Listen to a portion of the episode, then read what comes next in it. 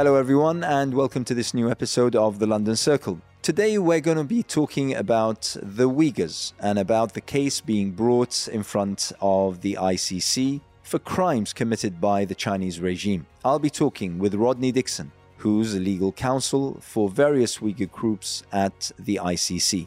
Enjoy. The main problem, as I see it, is that the very reputation and standing of international institutions is at risk because many voices, and I have to include myself also, that sometimes I get sort of tired of hearing about crimes being committed, about massacres probably even being committed, sometimes genocide, cultural, physical, whatever it may be, um, without any kind of accountability. And um, the understanding is that international institutions, starting from the very top, from the United Nations, going all the way down to the various agencies and rapporteurs and the such, and um, are there in order to safeguard against um, the the commit the committing of these these heinous crimes. But if they were somehow committed, that the perpetrators would be taken to task. So we have the case of the Uyghurs. And the case of the Uyghurs has been ongoing now for, for a while, for a long, long while, for decades probably, some would argue. Maybe to, our, to, to the public attention, maybe 10, 12, 13, 14 years. I have to admit that by 2005, I hadn't even heard of the Uyghurs I didn't really know about. But then once the information came and the floodgates of, uh, of communication about what they were going through and enduring, at the hands of the Chinese regime, all of a sudden you start to realize that what's going on is absolutely horrible. Um, you've you've been dealing with this particular case now for a number of years, uh, Rodney. Tell us first about what the case is. I mean, what are we talking about here? Our case uh, at the ICC, so that's the International Criminal Court uh, in The Hague, um, is focused on just a part of this mass violation. Uh, it's focused on only a part in order to get jurisdiction for for the court. Um, China hasn't signed up to the ICC, so we can't focus on what is happening in China only. What we're focusing on is what's happening in states that are signed up, uh, in particular Tajikistan, which is an ICC member state on the border of China, where we have evidence that Chinese operatives have come onto that territory and taken Uyghurs from there, deported them, or disappeared them into China, where they are arrested, detained, never never heard from again, uh, and that gives the court jurisdiction because part of the act takes place on ICC territory, Tajikistan, uh, and continues into China. Uh, and we are saying what happens then in China is part of that same crime and therefore it gives the court jurisdiction uh, over those acts. So we are using this jurisdictional basis as a way of seeking accountability for what Chinese officials are doing to the Uyghur population outside of China, but as well once they are taken in.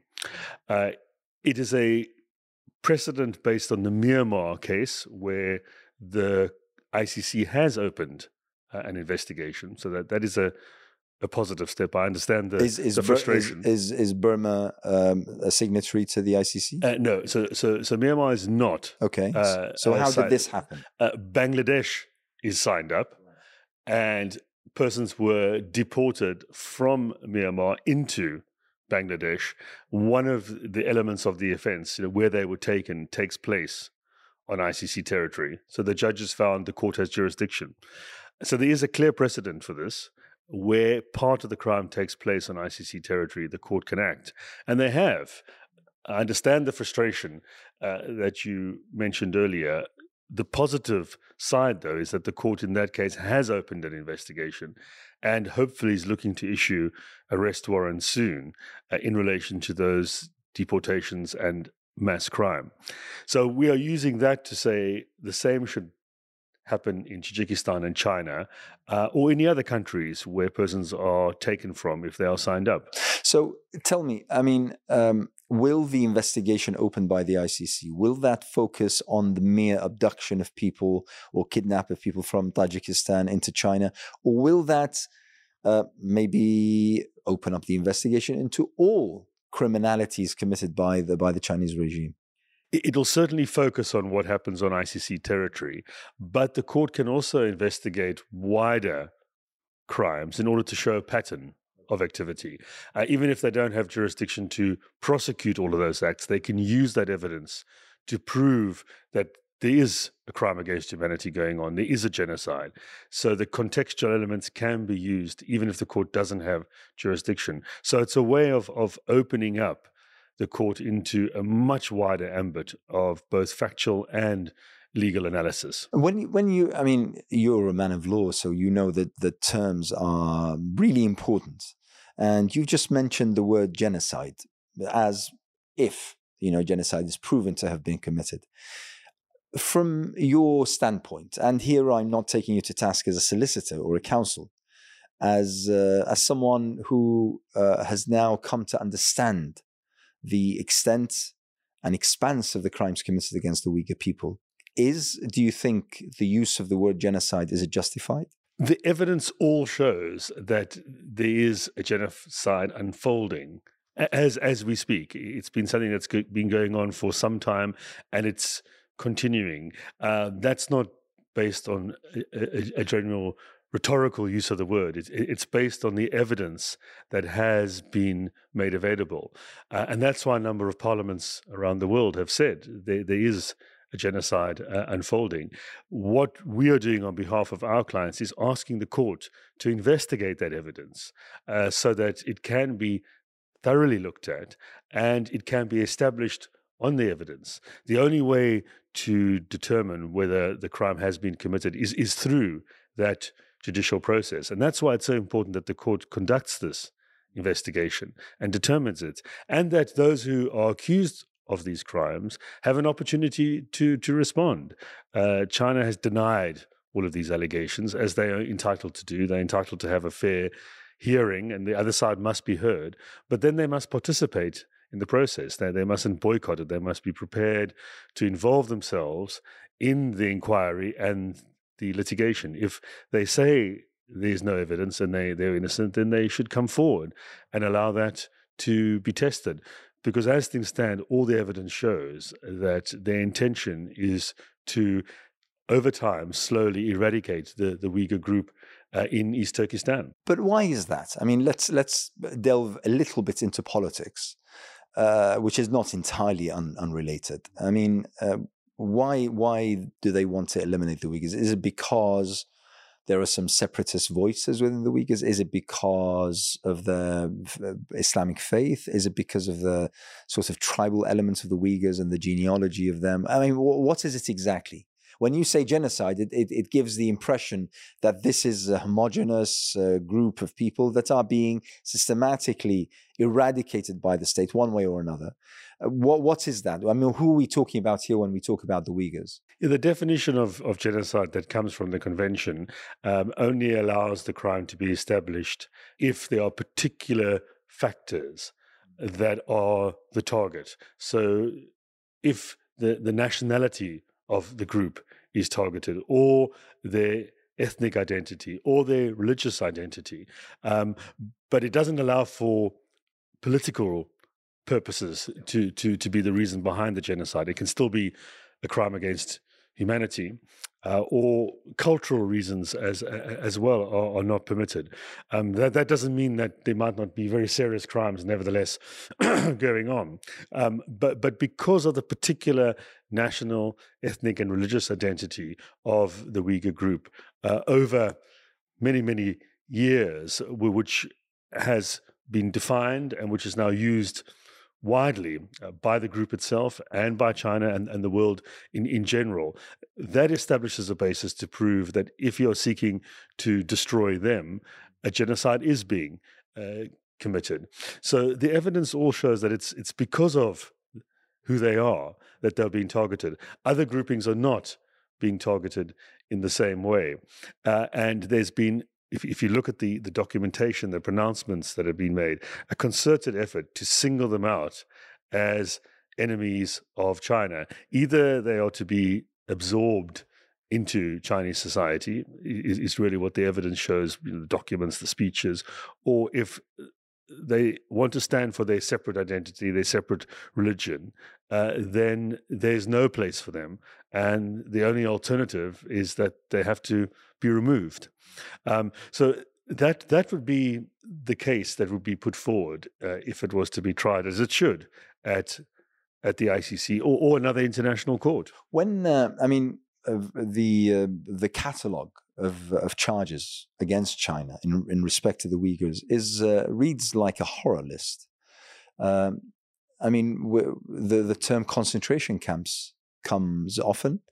The forced marriages of the Uyghurs with Chinese, um, the uh, displacement of children, the taking away of children and giving them to foster parents or adopted parents who are from a different uh, faith, a different culture within within China, and and you know as as well as um, people being disappeared and uh, not being found and not not being heard of, imprisonment and and, and sterilizations of sterilization Uyghur of women, of Uyghur women and the like. I mean, it's it's it's really really horrific.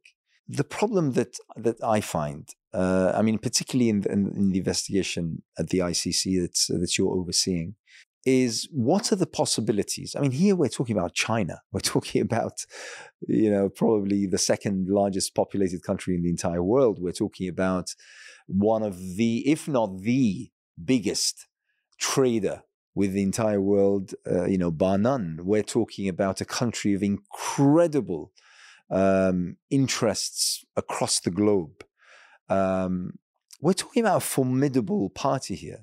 So, how realistic is it? I mean, listen, even the, the charges themselves that are uh, delivered to the Chinese regime uh, are indicative of its own power, of its own you know its own strength its own size its own expanse its own ability to carry out, out these alleged crimes so how realistic are we when when when you go to the ICC, for instance, and you raise these issues and you file for these charges? In all honesty, how realistic is it that China will be found guilty and hence suffer the consequences from from the legal standpoint? Yes, we have the, the highest uh, mountain to climb. You, you, you are uh, absolutely right to identify that.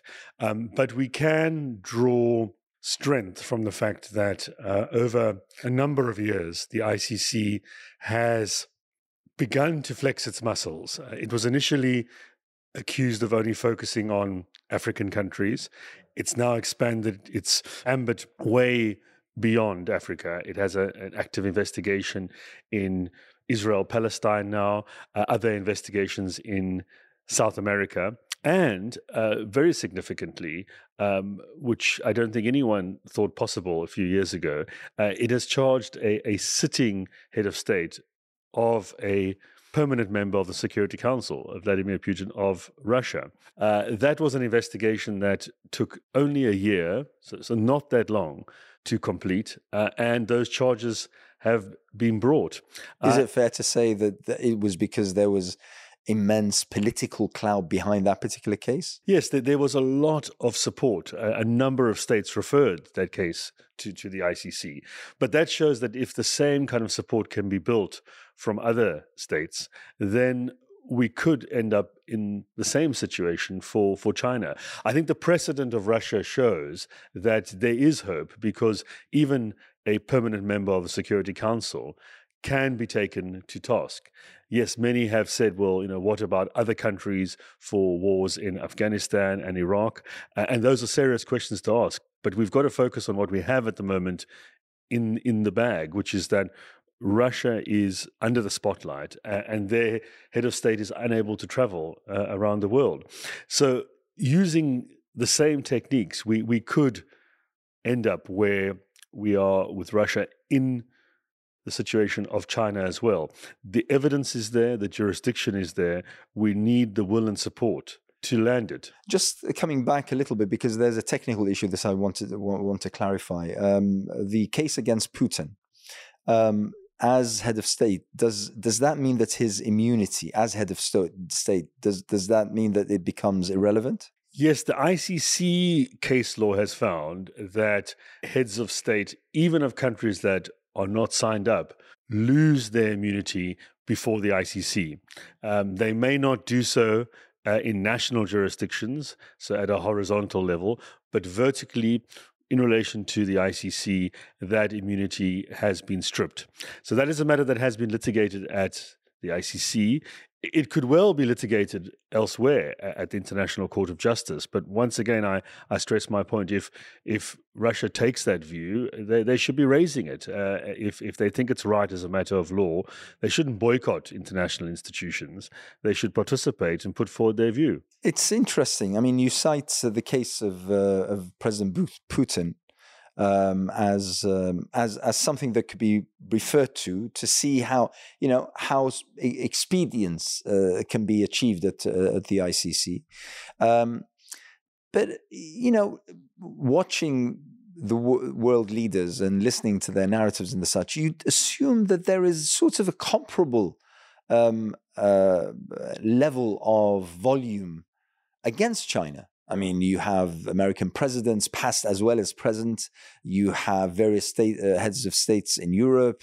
You have condemning China for its human rights abuse. I mean, the case of the Uyghurs is one of the cases that has actually been cited by world leaders, which you know you can't say, for instance, um, in the case of Palestine or the case of many many cases ac- uh, uh, uh across the Middle East.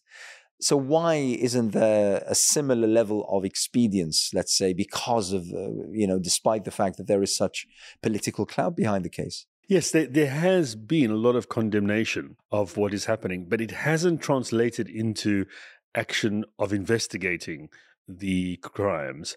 Um, we've seen investigations set up in so many other contexts, like uh, in Syria, like in Yemen, Myanmar, then Russia now but nothing at the international level to investigate these crimes. Uh, it's partly because we've seen China be very effective in pushing back.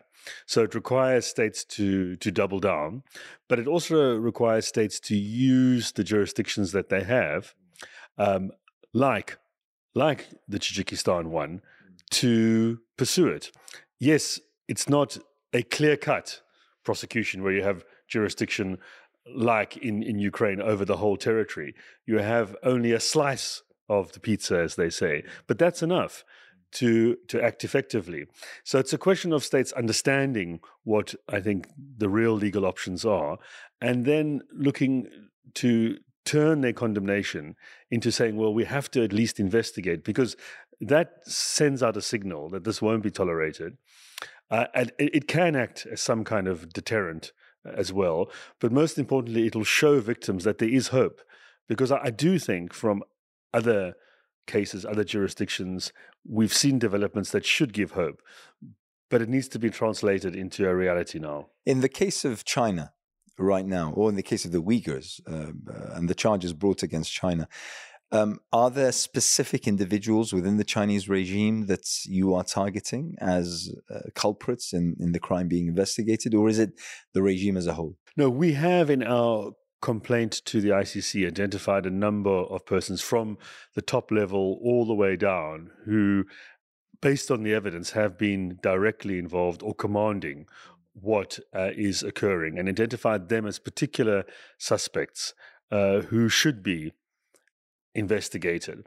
Uh, the ICC is, of course, free to look at its own list, but but we have identified those persons based on on the evidence, uh, and it should be emphasized that this is not state responsibility at the ICC. We're not holding China as a state and all its people responsible. It's individual criminal responsibility for those particular persons that are designing and implementing this policy that is targeting. Do you think that through that investigation, if if it's successful somehow, the regime will be held responsible for the litany of crimes that it says it is alleged to have, uh, including opening concentration camps, including you know disappearing people, including killings, including all the all these all these policies that the regime has been uh, carrying on. Yes, uh, you know through looking at the deportation avenue, we are able to open up then what has happened in China and expose that. And those persons who have been perpetrating that on behalf of the state can be investigated and held responsible based on the evidence. So you're then taking it to the level of the state as well. These crimes, as was said in Nuremberg, are ones committed by people, then they're not com- committed by states. It's only people who can follow through on the policy. So you want to target those persons who are individually doing it. You're not looking at targeting an entire group or, or nation. It, it's about where you bear responsibility based on what your intentions were and what, what acts you performed. It's, uh, I mean, in in regards with the uh, filing for, for, for, cases in, in courts, whether they be magistrates or high courts or whether it be on the ICC, um, there are two problems that people like myself, a layman, when it comes to law, um, confront. And they're, they're quite uh, significant obstacles. The first is the obstacle of time, uh, that something that uh, you have suffered, uh, you continue to suffer, can only be addressed within, within a, pass, passage of time, which sometimes deems it almost irrelevant, with the victims probably dying or the, the perpetrators, the, the, those who are charged, dying or the such. So justice not being delivered in, in the way that one, one, one wishes. And the other is cost. I mean, to bring, to file a case today is, you know, requires uh, amounts of money that most people would only dream of, of, of having and attaining.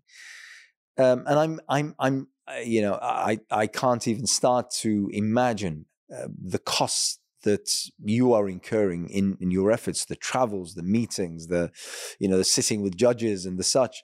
Um, so how you know how true is justice with those two impediments in mind? Yes, at the international level, the wheels of justice do move slowly. We've seen that in many situations.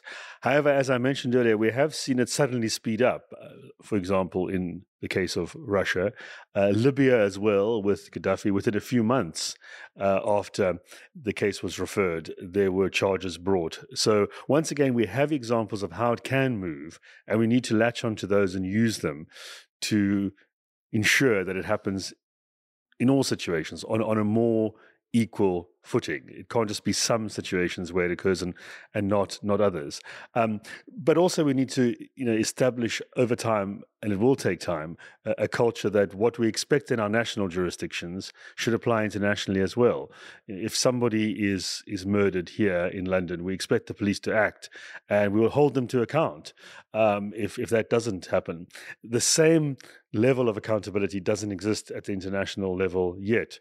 It's still a new system; it has to mature but we need to transport our, our national values to the international level and say the same must apply there. It has happened in some situations, and we now need to, to really extend it as much as possible. The issue of cost, likewise, the ICC had a, a, a, number of complaints about its budget, but it suddenly got a lot of donations in relation to the Ukraine situation. The ICC has officially said that that money is not only going to Ukraine, but it'll go to all of the situations. So let's encourage states to put more funds in, use those funds across the board, not just for Ukraine, uh, but also for countries like Tajikistan and China. Uh, often it's said we just don't have the resources to do it. Well, ask states for, for further resources. Then I mean, it's, it's shown in Russia that they can come up with the, the goods in terms of funds and personnel. Uh, you know, you talk about traveling, having meetings, interviewing witnesses. They can donate police officers, specialists in these areas. Get a team for Russia, yes, but get a team equally for China. Yeah. For, again, another technical issue. The case that you are bringing to this uh, at the ICC. Um, who's who's instructed you? Are they individuals? Are they organizations? Who are they? We have been instructed by the East Turkestan government in exile. Uh, that is a, a Uyghur exiled government group based obviously outside of uh, East Turkestan, uh, who has offices around the world based primarily in, in DC, together with a number of Uyghur NGOs uh, and, and, Uyghur victims as well, uh, who've instructed us of collectively to to look at bringing this case to the ICC, and they have provided us with evidence and information, uh, but also put us in contact with others who can provide that. Uh, and we've been able to get onto the ground in Tajikistan with our own investigators and other neighboring countries as well, including uh, Kyrgyzstan, uh, Kazakhstan, uh, Uzbekistan, uh, a number of other countries where there are persons who can provide relevant evidence. Uh, they've been able to gather uh, money themselves through donations, through crowdfunding to, to cover those costs. But it's been vital to have persons on the ground who we can actually send out and do the investigations and get the evidence to, to, to give to the ICC. We've also managed to get one or two people out of those countries, one who's in the US, which was quite widely publicized, uh, and through him have been able to get valuable evidence to, to the ICC. And you're right, that, that does take a lot of time and resources, but so far we, we've been able to manage that. But of course, uh, you know, always asking for assistance and support wherever possible to, to keep it going. Eyewitness testaments, statements, where do you get those from? Uh, we, we've got them from persons who were in those countries. Uh, they are confidential, sensitive witnesses, or persons who've managed to get out. As I mentioned, the person in the US, uh, there a number of groupings in places like Turkey as well, other countries where we've been able to then interview them uh, who have given us primary eyewitness evidence, first-hand evidence, and put us in contact with other witnesses. So we've built up quite a large body of first-hand evidence now, but it's so important that that is investigated quickly because, as you mentioned, over time it becomes harder to find evidence to prove it. The best evidence is always closer to the events rather than later. I have to say that uh, I was once, from a distant uh, distance, I was uh, involved in trying to collect uh, evidence from victims of uh, sectarian violence in Iraq, for instance. And I have to say that uh, probably the most difficult part of that was conv- convincing victims or families of victims to come forward and to submit their evidence because they say, well, we don't want to be targeted. We don't want to be. And uh, once we somehow over, overcame that particular hurdle, it was uh, we, we faced the officials who are going to document uh, and sign off those those official complaints because they said, "Listen, we we don't want to get involved because then we'll be targeted as a result." So there's you know an immense amount of hurdles and obstacles before a case comes to fruition. Uh, absolutely, you've put your finger on it. Very often, persons don't want to come forward because they are afraid, but they also think, "Well, what is the point of this? Will will anything come of this in the end?" Uh, they see how long it takes at the international level, many of the failed cases. So you have to ensure that they have protection, that they will be kept confidential uh, as far as is possible, uh, and then also ensure that you realistically show the road that could be traveled. Um, and because you don't want to give false hopes. Exactly. And at the same time, you want them to have sufficient hope to come forward. precisely. And, and know that this is going to make a difference. Uh, and just the fact that the evidence is recorded and is on record at the ICC does, in and of itself, make, make a difference uh, because everyone knows this is going on. Even if the Chinese authorities think, oh, maybe nothing will come of this. In the back of their minds, they're still thinking the evidence is being gathered. It is being used in various places around the world, courts, parliaments, and it is beginning to grow. Uh, and without that lifeline of, of, of the real evidence, it's impossible to advance this. So it all depends on those facts. Uh, otherwise, it's too easy to dispute it uh, or to push it back. So you, you have to have the evidence. That that is the engine of this all, and just the fact that that's going on. I always try and sh- uh, sh- say to people that this this will make a huge difference to the possibilities of something happening in the future, but also signal back to the authorities who are perpetrating these crimes that they're not getting away with it. It's not just disappearing, it's being recorded. It will be used. It might take some time, but like we saw with the ICTY, the Yugoslav tribunal in Bosnia, yes, it took 15, 20 years, but in the end, Karadzic and Mladic were put on trial for the genocide at, at Srebrenica and they were found guilty. It took an extraordinarily long period of time for those families, but they had their day in court in the end. You mentioned earlier that China wasn't uh, a signatory to the to the ICC, and therefore there was no ICC jurisdiction in China. But it was because of that that, that particular operation where um, Uyghurs were abducted from Tajikistan into China that you managed to to get that kind of jurisdiction. Um, this leads me to a question about what is the motivation of states to actually sign up to the ICC? Well, they should do it in order to observe their international obligations under international law and international humanitarian law uh, in times of armed conflict and human rights law in times of, of, of peace. So the, the motivation should be that this would allow the obligations to be fulfilled. And secondly, there's the principle of complementarity, which is that states are responsible for implementing their laws, uh, and the ICC will not intervene unless they fail to do so. If they are inactive, then the ICC will intervene to take over. So they should be motivated to do it because they would be able to investigate and prosecute these crimes themselves. Uh, the disincentive uh, is is that many states as we see with the Chinese authorities, are actually perpetrating these crimes. So they, they don't want to join because they know that's going to shine the light uh, on them, and they, they're hiding behind their borders. I recall that um, uh, around when, 10 years ago, probably now, when uh, um, I was also involved in a campaign. I believe, Rodney, you were privy to this uh, regarding Egypt and regarding Rabaa, the massacre in Rabaa, and also, the, you know, the uh, back then the, the, issue was that Egypt wasn't a signatory to the ICC, and therefore we, you know, there was several things talked uh, talked about uh, about that. Um, but it's interesting that you mentioned the uh, investigation into Yugoslavia or former Yugoslavia. Uh, which is is well known as the Bosnia Serbia Croatia Croatia case. Um, ha, I mean, it's.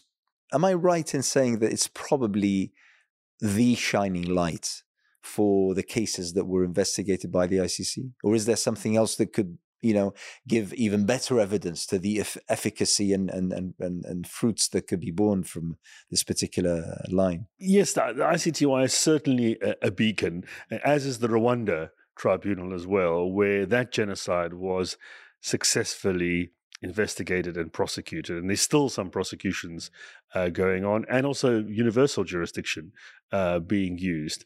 Uh, I would also highlight the special court for Sierra Leone as well. Charles Taylor was eventually arrested trying to flee. Uh, he, he, he, was put on trial and, and was convicted. He's, he's, serving his sentence now uh, in, in, in the UK. Um, and there are a number of other cases from that court as well. Uh, one one of his wives was also pursued here in London on, on torture charges under universal jurisdiction. Uh, so there there are many examples of of where justice is actually being implemented.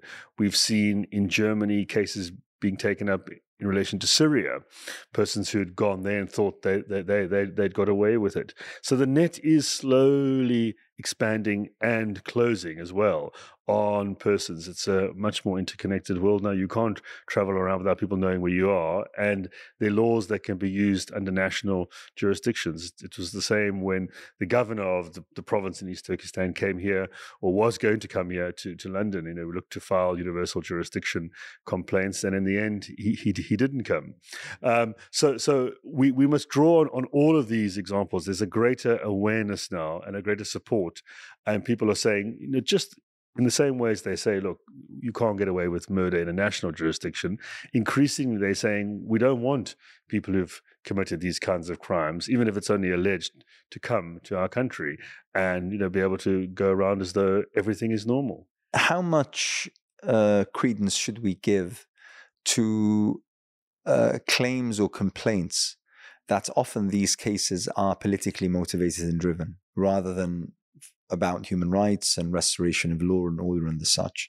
I mean, for instance, um, those who argue against the case brought uh, for the Uyghurs would argue that this is an American driven um, in order to belittle, in order to demean, in order to batter China a little bit in, in terms of its reputation, its international standing, and maybe affect some of its economic ventures and the such. So essentially, this is a politically motivated, politically driven case. Um, how much credence should we give to to to, to such uh, concerns? Let's just say. Well, zero, because this case is being brought on the basis of the evidence of actual victims. Uh, I mean, unless they're all part of some massive conspiracy to make it up, which is not the case. You know, we've we've interviewed the many many organizations have interviewed victims. Uh, this is based on the facts of what people have experienced. And if it had to happen to, to any of us, what we'd want is justice, you know, irrespective of the wider politics, which is, of course, going on. But, but those persons who are most directly affected, they're the ones who want justice. And it's to them that we should turn. I mean, ask them whether they think this is politically motivated. And if they say it is, well, then we know that it is. But they're, they're saying exactly the opposite. It's not. It's driven by their desire for justice. And if if those who are accused, like Chinese officials, believe it's all political, well, they, they, they can challenge that as well, as I've said before, in the proceedings. They don't have to boycott it. They, they can show how this is all fabricated if, if they've got any evidence of that. Um, the evidence firmly shows the opposite.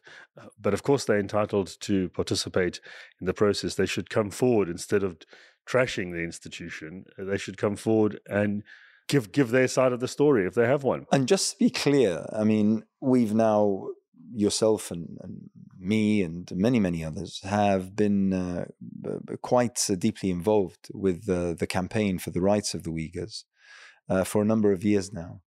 And um, it must be said that the that you know we we meet with uh, the relatives of victims, with people with people who were victims themselves and managed to to flee, um, and with friends and um, uh, and peers of, uh, of of victims who are currently suffering under the, the the, the Chinese regime, and the stories we we we continue to hear are heartbreaking. I mean, uh, we're talking about people.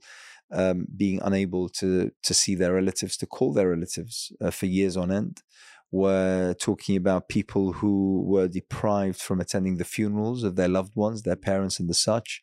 We're talking about uh, people who lost their siblings to forced disappearance and um, and basically have no idea where they've been for the, for the past six, seven, eight years. Sometimes um, we're talking about people who wrote po- poems and ultimately paid with their lives. Um, the the stories about the concentration camps, about the separation of children from their parents, about the sterilization of women, the the fact that thousands have been married off uh, despite the you know the against their their, their will to Chinese men and women in order to sort of kill off gradually kill off their their culture and the such. I mean, all all these stories and much much more um, are absolutely heartbreaking. And yes, we can talk about the uh, the very rigidness and the straight angles of law and procedure and all of that. But ultimately speaking, we're talking about crimes of a heinous kind being committed and perpetrated against people against innocent people whose only fault is the fact that they have a particular faith, they uh, subscribe to a particular culture, and they come from a particular land. Yes. It's absolutely heartbreaking when you go through the personal tragedies uh, that people have had to endure and that they continue to have to suffer today.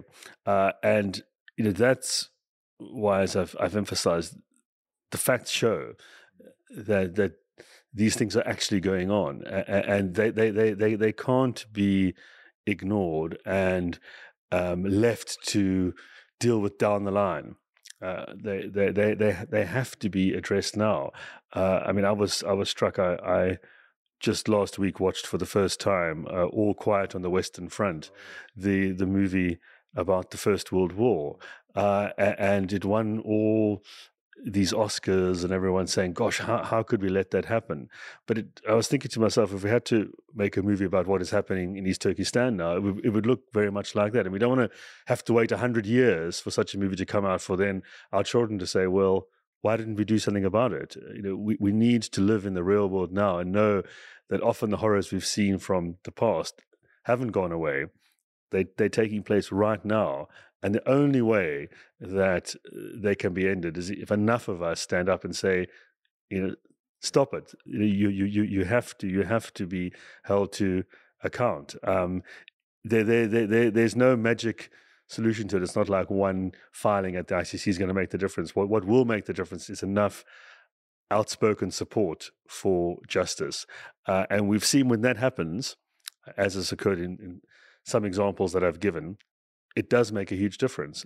And it needs to happen more consistently across the board, particularly where uh, an entire grouping, the Uyghur grouping, is at risk, uh, as as as they are today. Um, a couple of months ago, probably more than that. Um, re- correct me if I'm wrong, but uh, there was a vote uh, in the uh, at the United Nations. Um, I think it was the Security Council, not sure, um, where member states, member states of the United Nations General Assembly, where they voted in regards with uh, the case of the Uyghur, and um, what uh, emerged quite um, quite clearly was the fact that most Muslim countries. Uh, voted against the motion to bring charges against uh, or to, to condemn China. Um, what does that tell you? I mean, is does that have any relevance to your case, for instance? And what does that tell you in the whole scheme of things? Yes, uh, uh, the, the, vote uh, at the UN Human Rights Council on looking at debating the the the report that had come out from the UN, which had found that there were crimes against humanity being committed, which I think was a significant report, uh, and they were looking at debating it further and what action could be taken. And and that debate in and of itself was was blocked by a range of of different countries. I mean, I, I was quite shocked that Ukraine was one of them, for for for example, um, and it shows the reach that. China potentially has. I don't know the ins and outs of the diplomatic world, but it shows the reach that they have to get enough support to to stop that, including Muslim countries. Uh, and I, I think that's exactly what I was trying to emphasize with my earlier point: is that unless all countries realize how serious this is and that we're on a precipice here uh, and they are going to stand united ir- irrespective. And we're not therefore saying on behalf of our clients, on behalf of victims, you know, you can't have relations with China. Of course, you must, trade must go on. But at the same time, you, you can't allow this level of suffering of humanity uh, as though it, it, it's it simply is behind a shut door. So that's I think has to be the rallying cry now that uh, there needs to be a serious recognition of how bad it is uh, and steps taken. If you were to have the the world audience at your behest right now. What is it that you think that ordinary people, just like myself and most of our listeners, what, what do you think that they can do or could do in this particular case, but maybe you know other cases that they're also concerned with, um, like, you know, like you put it, like Syria, for instance, or Libya, or Yemen, or, or, or the such. Um, what can ordinary people do when when it comes to the workings of an uh, an international institution such as the ICC amid a case such as the ones that we're talking about today, the Uyghurs? I think we have to recognize that uh, our governments are key in, in, in getting change. Uh, and we've seen that with Ukraine as a prime example. Um, I think an, a number of sectors of society called on our governments to act. Uh, so ordinary people across the board, organizations, business as well, um, you know, a, a, wide variety of groupings calling on, on the government to act, and, and that was then put into practice, um, and and rightly so. I, am using Ukraine as an example, not to say it shouldn't have happened. I want to make that absolutely clear. It, it it it was exactly the right thing to happen at the right time, but I'm looking more at how how it came about to see if we can replicate that in, in other situations. So it's going to take the, the, the same level of raising of awareness uh, and commitment. You know, we, we saw Eurovision re- recently and how that was rightly used to highlight the situation. Well, the, the, same should happen for, for other situations. Not that it's a, a competition, but we should try and ensure that we don't only look in a narrow way, but look as broadly as possible to protect humanity. Um, so I, I, I, think that that's what people can do. They, they need to use all their channels to get governments. Our, our governments are the ones that can make a difference at at the international level. I, I think on the business side as well, there, there are many opportunities where businesses who are dealing with those who may be involved um, can assess those relations, use them as a way within reason. Of course, we're not saying you know you want to bankrupt uh, our, our, economy, but but but you want to find ways in which you're saying we're we're not going to tolerate um, living off uh, the crimes. proceeds of crimes committed. Yes, precisely crimes committed by by the, the Chinese authorities. Um, so you know, a greater ethical awareness in our business and trade relations is critical uh, as well. And then, of course, you know, from my point of view, on, on the legal side, you know, supporting the, the, the, need for legal cases to be brought, legal action. If people come here, our police sh- should act, but but but so should the ICC, where where there is jurisdiction you know, for for people to to be making that call. Uh, you know, more and more people are saying when there are crimes committed, they must be brought to the Hague. It's now I think, a, a, common slogan. They must go to The Hague, they must be tried there, and they should be saying that for China as well. This is not saying that it applies to the whole country, to, to all people, but those people who, who are perpetrating this should be investigated. Out of the uh, the countries around the world, what's the percentage of those signed up to the ICC? There are now over 120 signed up, uh, so they they Talking are about 70 percent. Yes, probably. it's it's a, a majority, uh, and and it's increasing all the time. Uh, so there's a broad consensus that if there are international crimes committed, if the state is doing nothing about it, and, and they're not in China, then the ICC should intervene. Because um, I, I, recall there being a charge against the ICC that they only pursue African leaders, particularly African leaders, and that they allow others to go. I think, I mean, that, that particular claim was was brought uh, partly because of uh, ignorance, and I include myself, by the way, of the the dealings and the technicalities that that uh, are involved in the case of the ICC, uh, but also because most of the cases that that that, that actually reach fruition were in, in the case of African, you know, Rwanda and uh, Senegal and, uh, and, and the such. Yes, th- that was one of the initial criticisms that was made of the ICC because all the cases came from from Africa. But we've overcome that now, as I stressed earlier. There are many other situations uh, that are being taken up, in- including Palestine, Israel, as, as I highlighted at the beginning, and, and you know, Russia now, Georgia. So so we we're in a, a new space now, and it's ripe to then focus on countries like China, just because they're a member of the Security Council, hasn't stopped Russia being looked at. That that should never be a reason not to look at the country anyway. The issue is, is jurisdiction. Uh, we say based on our case, it's it's there, uh, and then having the time and resources to put into it.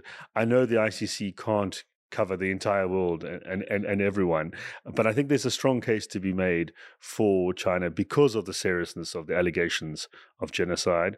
Uh, there's no case from that part of the world. Uh, and also, you know, when, when, you look at the the gravity of the, the, allegations and the horrors that we were talking about earlier, uh, it, it is exactly why the ICC was set up to deal with crimes at that level uh, and to hold those at the highest level who are most responsible accountable for their actions. The, the, I mean, something that I, am not entirely sure whether you are or not involved with, but um, uh, this doesn't negate the possibility of um, of calling for you know the universal jurisdiction to be brought against certain individuals within the region, does it? No.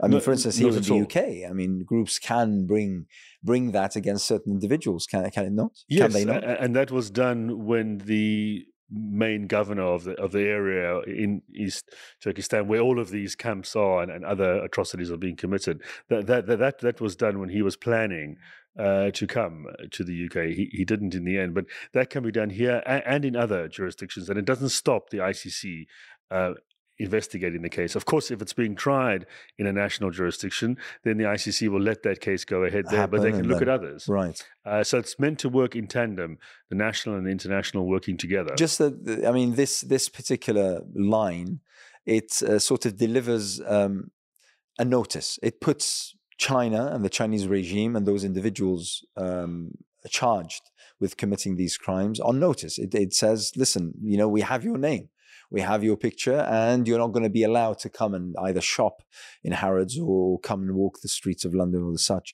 It's it's it in a way uh, delivers um, some form of justice. Yes. Um, fairly quickly, does it not? Yes, uh, it's a form of, of, of justice light. It's not the full, of course, the full justice that is is required. But but you using what you have available to send a message to deter and to provide hope for those who, who, who are suffering. And all of these various avenues must be used and explored because also that's how the system matures, as I was mentioning earlier, and that's how people become more used to the fact that you can't get away with it. And it's not a question of politically targeting one country or the other. You know, no one's going after China or after any particular country. You're looking at it based on the evidence. That, that that's what the rule of law was established to do. As as happens in our national jurisdictions, it doesn't matter where you're from, which class you're in. You will be prosecuted if you've committed a crime here. And the same should happen at the international level. This is not about you know trying in any way to belittle one country or, or, or another. It's it's about using the evidence to prosecute those who are responsible and preventing these kinds of actions from reoccurring. And ultimately speaking, if if we don't use these avenues, I mean, what what alternative do we have in order to to, get justice? It's, uh, I mean, and and this is where you know I think we started our discussion, is that whilst people might tire from you know the time it takes or the costs it incurs or the such but it, to be perfectly honest you know this is what we have and we have to use and and to you know to maybe further the the, the reach of these organizations so that basically we can have uh, you know justice to to an extent. I mean one of the problems i would suggest also is that uh, people say well okay fine so this is a, a, a cause that needs to be uh, filed and and the such but what about? You know there are others. So you know again it's something that needs to be addressed but but the main thing here is that international institutions, and in the case of the ICC particularly, they need to basically be supported, and these causes need need to be uh, seen as you know these are the avenues that we have in order to realize justice. Yes. And we would have chaos in our national jurisdictions if we didn't have the police and the courts. And, it's the same at the international I mean, I'm level. thinking today what what what other things do the Uyghurs have in order to to get their rights or to restore justice to, to they have no case? courts in China they can turn to. That's the whole point of the ICC it's a it's a safety net for for victims to go to uh, where the national system is completely inactive or is complicit in the very commission of the crimes. Uh, and that's why the ICC has such an important role to play, and the UN as well. Um, they should not be blocking the mere debate. Uh, uh of of what steps should be taken, uh, they should be looking at having those discussions and looking to investigate. I mean, the UN has set up fact-finding missions and commissions of inquiry in, in almost every situation that has been referred to, except China. So they, they should be really grasping it now and and taking that step uh, alongside what the ICC can do. Um, the UN report was a good start, but it has to be built on now, and it can't be sidetracked because everyone's focusing on certain other cases. I'm not saying we shouldn't be focusing on them; we must, but we've we've got to slot China in now as an urgent and an, an imminent focus. Uh, you mentioned the United Nations. That's uh, that's a topic that needs uh, to be discussed, but maybe uh, at another time. Thank you very much, Rodney. Indeed, I appreciate we, it. We'll, we'll, we'll get onto that. Absolutely. In due course. Thank you. I appreciate it. Thank you. That was great.